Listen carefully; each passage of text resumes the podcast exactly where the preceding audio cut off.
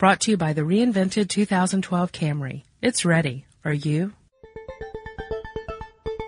Get in touch with technology with Tech Stuff from HowStuffWorks.com.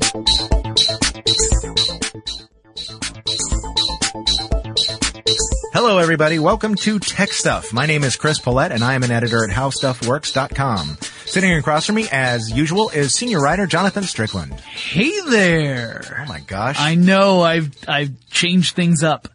I I got tired of uh, pulling out quotes, and so I have decided spontaneously and without precedent to drop it and uh, and uh, just uh, just say howdy or whatever. You know. I, I wonder I- how many uh, listeners we have from that early period when you used to do that all the time. Yeah, uh, the hey there, and Yeah. then I after hey there, I think I went to various greetings from around the world. Yes. And then I started doing random quotes of, uh, I think it was first movies and then music and then I went to novels. yeah. Well, I, you know, you gotta change things up every now and then. We've, we've done more than 400 episodes now, so. Yeah, yeah. But, uh, let's, let's talk about, uh, let's talk about what our topic's gonna be today, cause it's, it's a heavy topic and this was something that was requested by several of our listeners. Well, it's not much of a surprise that people would be interested in hearing about it. It's been uh, spending a lot of time in the news right around the time that we're recording this, which is very early May of 2012. Technically we're recording this on Star Wars Day.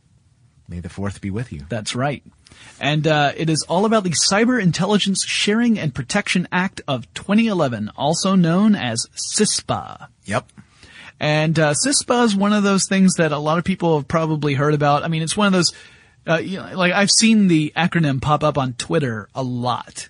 Well, right? yeah, yeah. which makes sense. I mean, it's you know, it's it does involve uh, traffic on the internet, and uh, and so clearly anyone who uses the internet is interested in this sort of thing, at least from a tangential perspective, even if they don't know what all the deal is. Now, there's a lot of confusion out there too, because I see a lot of people who assume that CISPA is just a reworded uh, uh, approach to doing SOPA or PIPA, which are the piracy acts that were proposed in 2011. Yar. Yeah, and those were acts against piracy, not for. So I don't want to give the wrong impression, but yeah, back, but those those were all um, about uh, you know uh, finding ways to allow the government to to pursue people who pirated intellectual property. Yeah, and we're talking about the United States government, of course. Yes, we do yes. have a lot of foreign That's true. listener, well, foreign to us. Foreign to us. They're domestic to themselves. That's true. Um, but yeah, Some we of have. them are more domestic than others. Yeah, that's true. That's true. Well, we, we do have a lot of listeners from around the world, many Yes. many countries around the world. So, uh, none, nonetheless, since the internet is uh, a a worldwide entity, and a lot of the content we're talking about is uh, born in the United States, it would have an effect Right. on, on traffic worldwide. And and SOPA and PIPA were both actually directed by the United States to to target sites that were outside the jurisdiction of the United States in order to find a way to combat piracy because as Chris just pointed out, you know, the internet's a global entity. It does not belong to the United States. It is not you know, housed in the United States. It is truly all over the world, which causes some issues when you're talking about legislation because clearly uh, one country cannot claim to be able to legislate over other countries in the world that are, are sovereign nations. So uh, SOPA and PIPA were both approaches to try and head off piracy that was uh, hosted in in uh, in countries other than the United States. Like, how do you protect the interests of companies within the United States when the attacks themselves or the, the theft or however you want to frame it is occurring outside the border. Well, CISPA is not about that, at least not on its surface. Right. Uh, CISPA was, uh, uh, truly it's, it's the, the actual purpose of it, according to the act itself is, and I quote, to provide for the sharing of certain cyber threat intelligence and cyber threat information between the intelligence community and cybersecurity entities and for other purposes. And for other purposes, I hate that phrase. That's It's- like the uh, the job description that other says duties others- as assigned. Yes, exactly. That is the worst thing to see on a job description. because you're, you're like, I'm the senior vice president of finance at such and such. like, go make me some coffee. What do you mean? Well, it's other duties and I just assigned them to you. oh. Here's a broom. Wah, wah. Start sweeping. Exactly. Yeah. Anyway, so, although that rarely happens to senior executives. True, From what I it understand. Could. It happens to senior writers Anyway, so the, uh, the, that's not, that's not true. I'm making a joke. I love you, howstuffworks.com and Discovery Communications, its parent company. Uh, the, uh, Some restrictions apply. your mileage may vary. The, uh, so yeah, this, this is really to protect, the idea anyway, is that it would help protect the United States from cyber attacks by allowing the government to share information that's normally of classified or secret levels with other entities, which could include cybersecurity firms, so companies that are specifically formed around the idea of protecting data and making secure systems and detecting intrusions, that kind of thing. Yeah. As well as other companies. So internet service providers could be an example. Yeah. Or even other types of private companies. It's also meant to allow these companies, these private entities that have no connection to the government other than the fact that they happen to be within the realm of the United States, uh, it allows them to share information with the government. And the key word there is it allows because the, the fear among people who oppose this act is that it would compel these companies to share information. So in other words, uh, one of the main concerns of, around this act, and it's it's a legitimate concern, is that the government might come up to say a company like Facebook and say, "Hey, Facebook." We suspect that there are eight or nine people that we have on this list who are involved in some sort of terrorism group, cyber terrorism.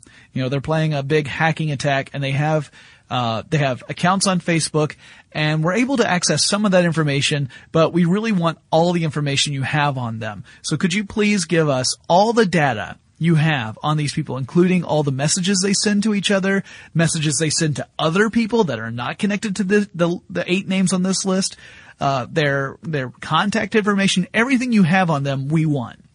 And then Facebook would say, sure, here you go. And that's the big fear is that this would allow the government to get access to private information that most of the time we would say the government has no business knowing.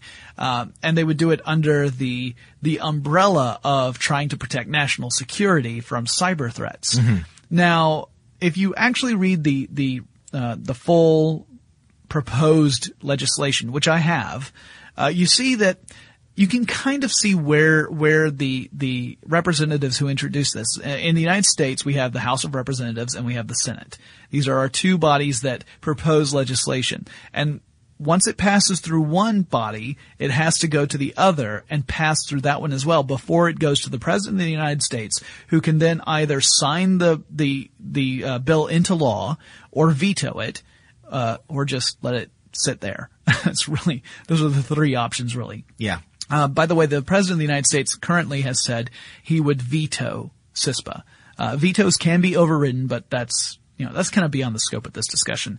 Anyway, it's it's gone through the House of Representatives. It'll next go to Yeah, the it was- Senate. It was passed by yes, the House of Representatives. Yes, it was passed. Uh, the vote 248 to 168. that's right. And it was not straight down party lines, but in general, more Republicans voted in favor of it and more Democrats voted against it. But it, but there was bipartisan support and bipartisan opposition.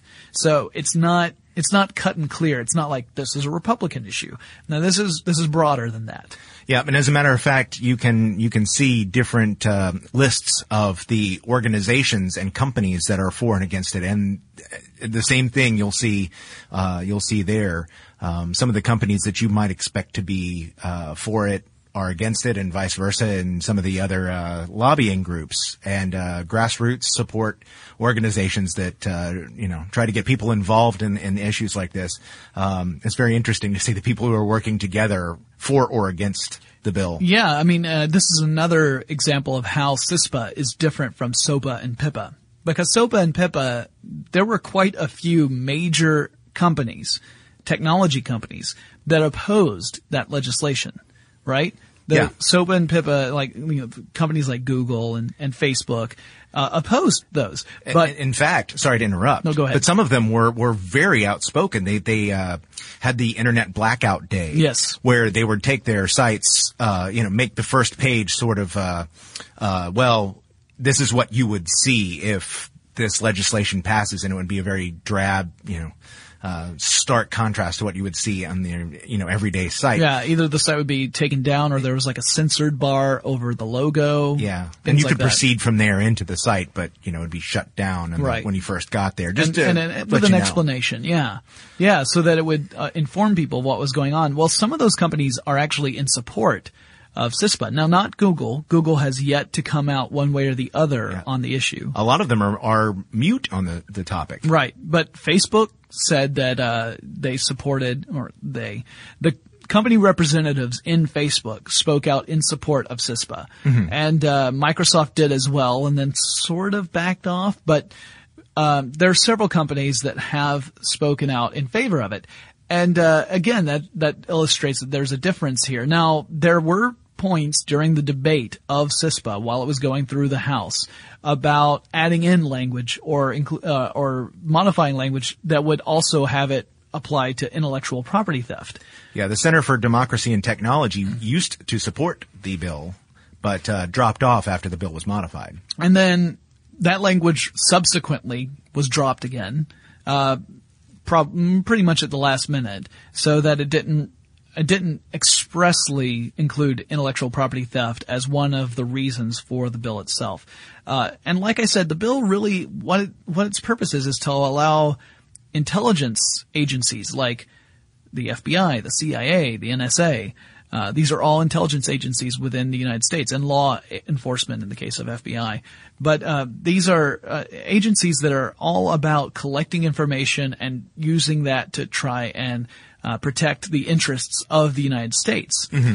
And the the issue is a lot of the information is very sensitive, and the government is not allowed to share that information with with non-government, non-certified uh, uh, entities. Yeah, don't talk badly about this information. It will start to cry. Well, at any rate, the, they, they are not allowed to actually share that information Yeah. by law, and this this legislation would allow them to then share information with parties that could actually affect whatever's going on. So, for example, if the uh, CIA has uh, has created some dossier about a a domestic group of uh, of folks who are trying to get together and cause problems on the internet. Let's say that it's an anonymous group of people. Uh, let's say the CIA has gathered up this information. The CIA, you did there. the CIA may want to pass on this information about these anonymous individuals to uh, to private companies. They might be cyber security companies. They might be internet service providers. And the purpose of sending that information might be to help head off an attack, or to uh, to just be on the alert for potential attacks, or maybe even to track down these people so that whatever intelligence agency is interested in them can actually go and say, "Hey, you know, we need to talk." Yeah, remember um, that thing you did? or you were going to do About um, that. We need to chat about this. So the that you know the, the idea of it being all about sharing information on the surface seems like it's a wise thing mm-hmm. in that the more people know about what's going on, the more likely they can head off disaster. Because that's one of the big issues about cybersecurity is that, you know, the systems, the systems can only be so secure. What can help us is knowing more about what's going on so that we can anticipate things and, uh, either head them off or reduce the effectiveness of an attack upon any given system. The problem is that this is giving the government and these entities a little bit more freedom to share information than a lot of people are comfortable with. Um, and the, there are things built into the bill itself that make it pretty worrisome. For example, one of the amendments, or, or not amendment, I'm sorry, one of the, the passages within this bill gives all the entities involved exemption from legal recourse if they cooperate with the federal government. So in other words, let's say that your ISP sends the federal government a, a, a list of information about all the sites you visit, all the packets of data that you send through that inter- internet service provider. They send that information to the government in its efforts to prosecute you for something. Mm-hmm. Well, you would not be able to turn around and sue the internet service provider for violating your privacy because they would have exemption underneath this legislation. So in other words, it's like a get out of jail free card for any company that is part of this that's that's you know sharing information in this way right. as covered by this bill, which is scary. And it's probably also why a lot of companies are like, yeah, I'm behind this because this means if the government comes to me and says, I need this information and I give that information, I don't have to worry about a multi-million dollar lawsuit hitting, hitting me and then, uh, I'm going to take a hit and my shareholders are going to be really upset because, uh, my company just had to spend all this money to settle out of court with this other person because we sent their information to the government. This, this passage would say, uh, yeah, you can sue us, but you have no grounds to stand on because the law says we can do this and you can't sue us. Yeah. I wonder if there is a feeling among some of the companies that going along with this legislation would make the federal government more inclined to look favorably on them in other business matters as well. Yeah. I, I can't read their minds, of course, and I don't know that anybody has come out and said, well, you know, we really love the government because, hey, guys, you're awesome. Within within the bill itself, there's language that that is meant to protect against that, but whether or not that holds any real authority remains to be seen. Like there's there's a passage in there that says that the the uh, the articles within CISPA could not be used for regulatory purposes. Mm-hmm. So the government would not be able to regulate the internet or internet traffic using CISPA as its foundation. Also, no entity can use the information that they're sharing to uh, to gain a competitive advantage over some other entity. So, in other words, if you get you know this information from the federal government, you could not somehow leverage that to give yourself a better business stance um, because that's not what it's meant for. Now, how that ends up being enforceable or detectable, you got me. I mean, I just don't, I don't understand, especially when you're talking about classified information. This information remains classified, right? So if the government has this classified information and they have authorized a particular entity to have that information, that entity can't share the information with other other you know people mm-hmm. they if they're within that umbrella with the federal government there can be sharing between entities and the government but you can't release it to the general public mm-hmm. so you know how would the government the government would have to acknowledge what the information is if a company were to try and use it to gain leverage in the competitive market space mm-hmm. Thus, the information that was private becomes public. This is problematic, right? Mm-hmm. How, where, where do you draw the line between, alright, this intelligence is all about national security and we need to make sure it's secret. We cannot acknowledge it. We cannot reveal it. And we need to make sure the market remains fair and that companies don't uh, take advantage of this new uh, avenue of information uh, you know, if they if they do take action, then you've got a, a compromise between those two silos, and and that's a problem. It's not a big problem as far as the uh, average consumer's concerned. The average consumer is more concerned about the fact of, hey, this is kind of like wiretapping without a warrant.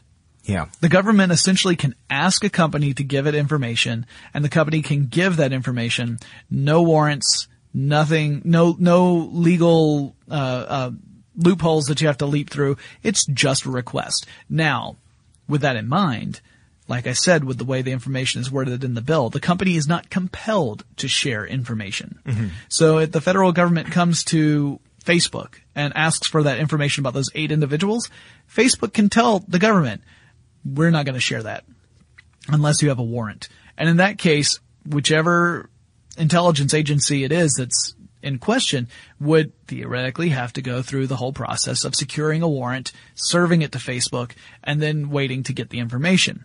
Uh, now, how likely is it that companies are going that that support this are going to do that? That depends on each individual company. For some companies, it makes perfect sense for them to say no, because if they said yes, they risk alienating their user base. Mm-hmm.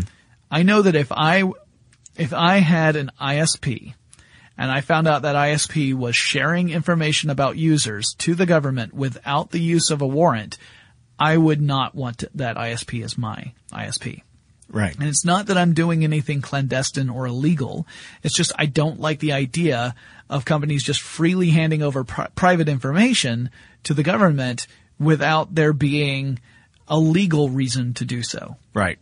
You know, I mean, that just, that just doesn't seem right. It's almost the same as, uh, imagine having a government official show up at your door one day and that government official's job is to follow you around and watch everything you do and write a report every single day about everything you do. And it doesn't matter if you're doing something right or wrong. That's just what they do. Wait, you you mean they don't do that to you? I, well, you know, Not that you know. I've, I'm guilty. I feel guilty for putting you on that list. Uh, that was a great April Fool's joke, but um, it's had implications that went beyond what I had originally intended. Been five years. Yeah, well, you know, um, April Fools. Well, yeah, I think the the um, I think the language in the bill is what gives people uh, so much trouble. Is that it it's it started off broader, admittedly, Yeah. um, but it's still broad enough where it, it gives a lot of power that uh, um, you know people feel that the government shouldn't have. Um, but you know that's uh, that's the nature of a lot of these these bills that have gone through. That was one of the main criticisms of SOPA. Um, so you know that that's what's given so much pause to a lot of these organizations that have come out against it. well, there's also there's a specific phrase Mm-hmm. within the the bill itself which says notwithstanding any other provision of law.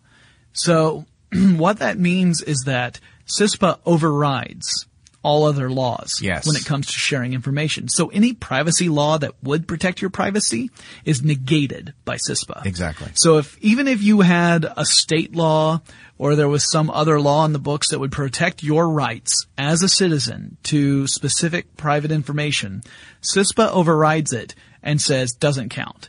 As long as it falls under this category, it does not count. And there's no there's no burden of evidence on the part of any any entity, mm-hmm. whether it's the government or the private company, to show that this is a justifiable approach for any given case. Mm-hmm. It's not like there's a burden of, of proof that you must meet in order to count as this whole sharing of information to head off cybercrime. Mm-hmm.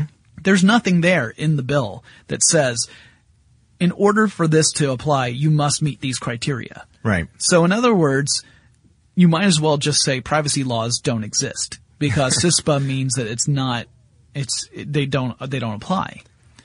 well, Mozilla, uh, the, the uh, organization that uh, creates and maintains the uh, Firefox web browser, made a statement against it that says, uh, "While we wholeheartedly support a more secure internet, CISPA has a broad and alarming reach that goes far beyond internet security.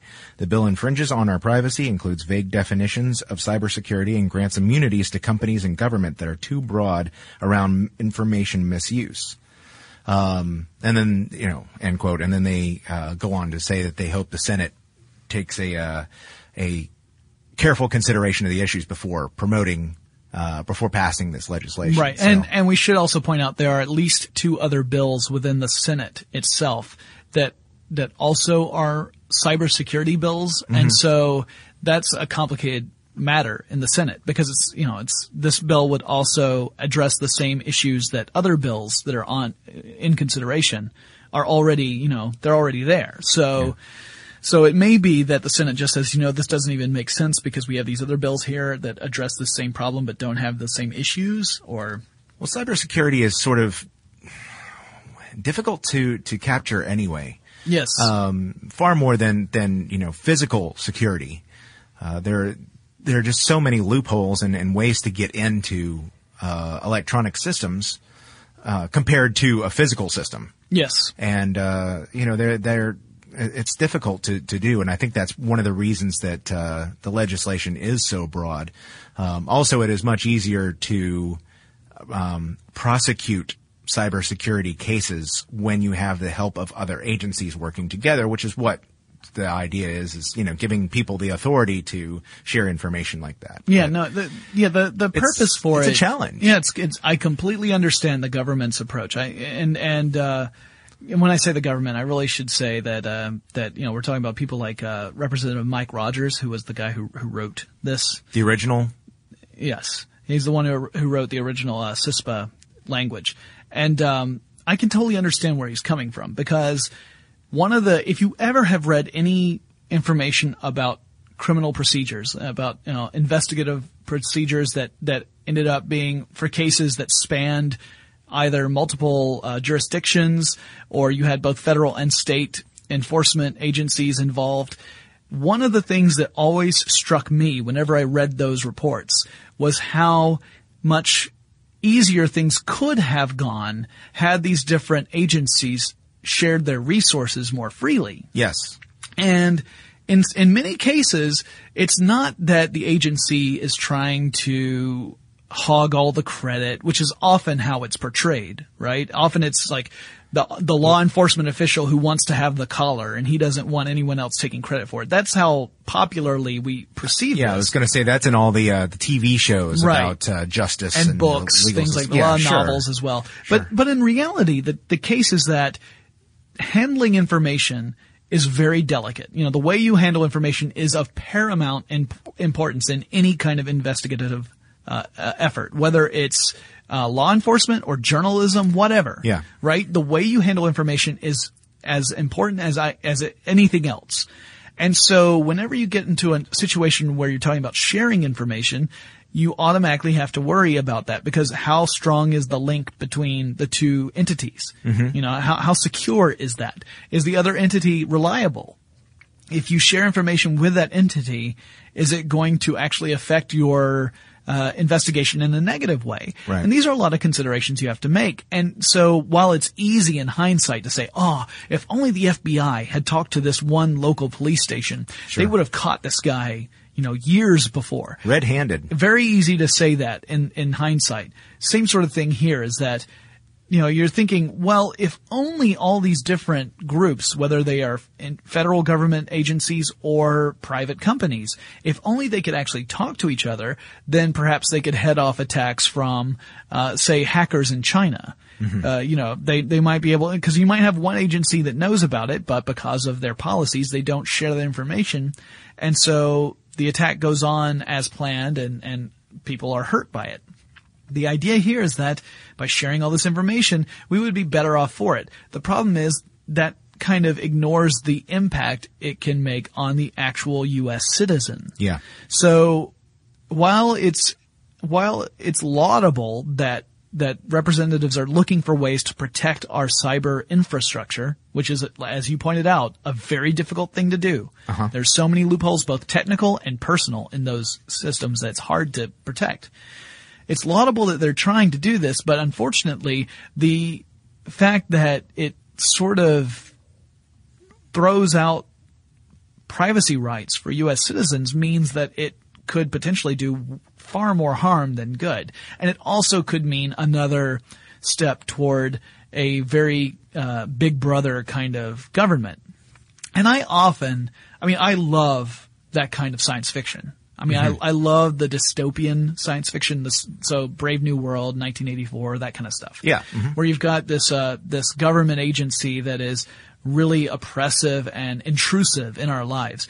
I honestly don't think we are anywhere close to that kind of level, but when you see stuff like this going through government and getting passed, you think, maybe that's not entirely unrealistic because these are sort of paving the way to that sort of environment. And I think most of us would agree that that's not a desirable outcome. Right. Like I don't want the thought police chasing me down all the time, you know, but, uh, I don't, again, not to say that that's where we're, we're definitely headed, but when you see this kind of stuff, you can say, all right, this, it feels like it's a little just, it's stepped just a little further away from the fiction side of the, Right, of the sure. bookstore, right? Like it's just edging a little closer to nonfiction. It's not there yet, but if we aren't careful, then that could happen. So it is completely understandable why people are uh, up in arms about this. Yeah. And um, it, again, just as understandable as it is that the this kind of legislation is being debated in the first place. It's not an easy issue to solve. I wish it were because then we wouldn't. You know, we would have had a podcast about video games instead, Well, it's or uh, maybe about Star Wars. It is kind of funny though because uh, after the um, the uh, reaction, the public reaction to SOPA and PIPA with so many people being aware of the bills, especially SOPA. Um, um, it's it's kind of funny to see how CISPA has sort of snuck in under the radar. So far, few fewer people are talking about it. Uh, I see more information on it on, in the the tech uh, press than I do in uh, you know the the uh, general media. Um, so it's it is kind of funny that uh, it's being um, it, it's out there and mm-hmm. people are in, uh, interested in it and, and, curious about it, but it's uh, far on on a far lesser scale. Now, um, if you are interested in it, um, I would recommend a uh, an interesting site that you might go to uh, opencongress.org. Mm-hmm. Um, there, there's a lot of information there, especially uh, uh, you know, on, on all kinds of things, not just CISPA. This is, um, this is basically all kinds of legislation that's going through. And, uh, if you're a member of the, the site, you can vote yay or nay on it, whether you're interested. Um, it, it's sort of a, a, a, straw poll, if you will, on how people feel about it. Of course, it's, it's completely unscientific.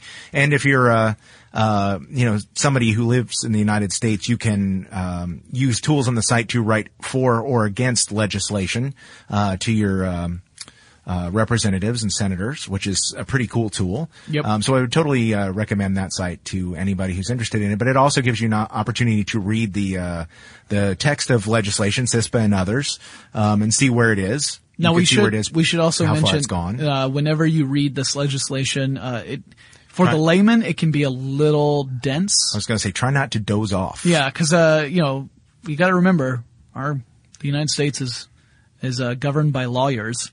Uh, so I mean, this is this is about creating law. Yeah. So it's written like a law. It's it's legal language. Uh, doesn't tend to be so dense that it's indecipherable. Uh, and also, I should mention CISPA itself is one of the more uh, succinct pieces yeah, of legislation. It's what, like 11 pages. 11 pages. 11, uh, 11 pages oh, in the PDF document that I had. The one I've got is 18, but. So, uh, yeah. So of course I did not include the amendments that were added and I had those, I had to read those separately, but. I was yeah. disappointed that there weren't any pictures. yeah. Well, what, after all the pictures of various kinds of pirates in the SOPA and PIPA stuff, you know, some of them will let you uh, connect some dots and some of them you could color in the peg leg. I and, like the uh, swashbucklers. Yeah. The, the, buckled swashes were awesome.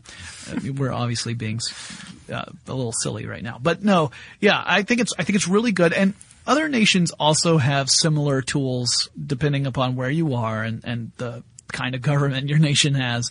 Uh, so it's always good to to take into account that sort of thing too. Do some research. See see what impact you as a citizen can have.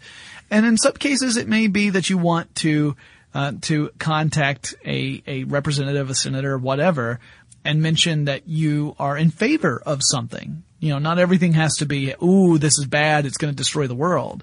It's also good for you to show support for things that you think are really um, uh, applicable and important. Mm-hmm. And uh, I, I think taking an active role as a citizen is a really important thing to do. I've done it on, on multiple occasions. I probably still don't do it as much as I should, but um, uh, I'm getting there and uh, beyond just you know going to the polls and voting. It's it, that should not be the beginning and end of your role as a citizen, if possible, especially if these things are really important to you.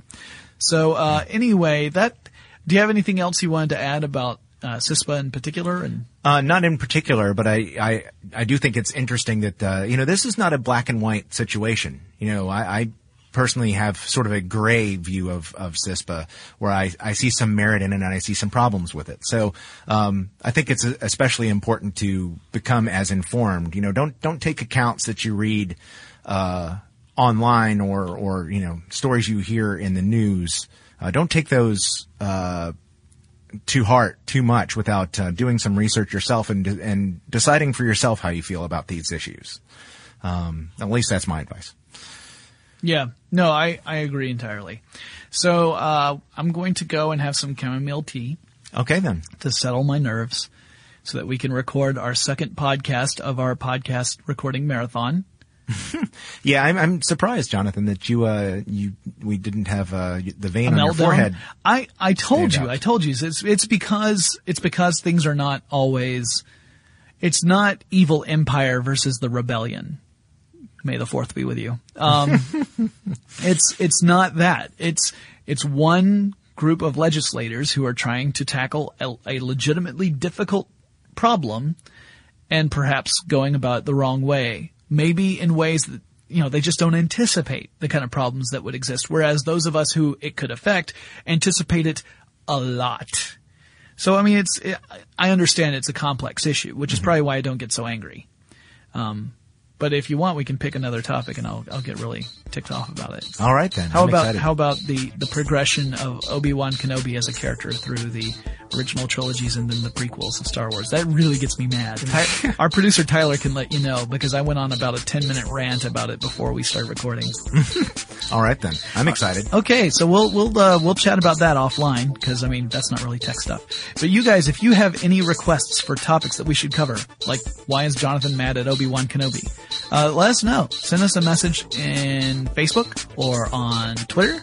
Our handle there is techstuffhsw, or you can fire off a quick email. Our address is techstuff at discovery.com. And Chris and I will talk to you again really soon. For more on this and thousands of other topics, visit howstuffworks.com. Brought to you by the reinvented 2012 Camry. It's ready. Are you?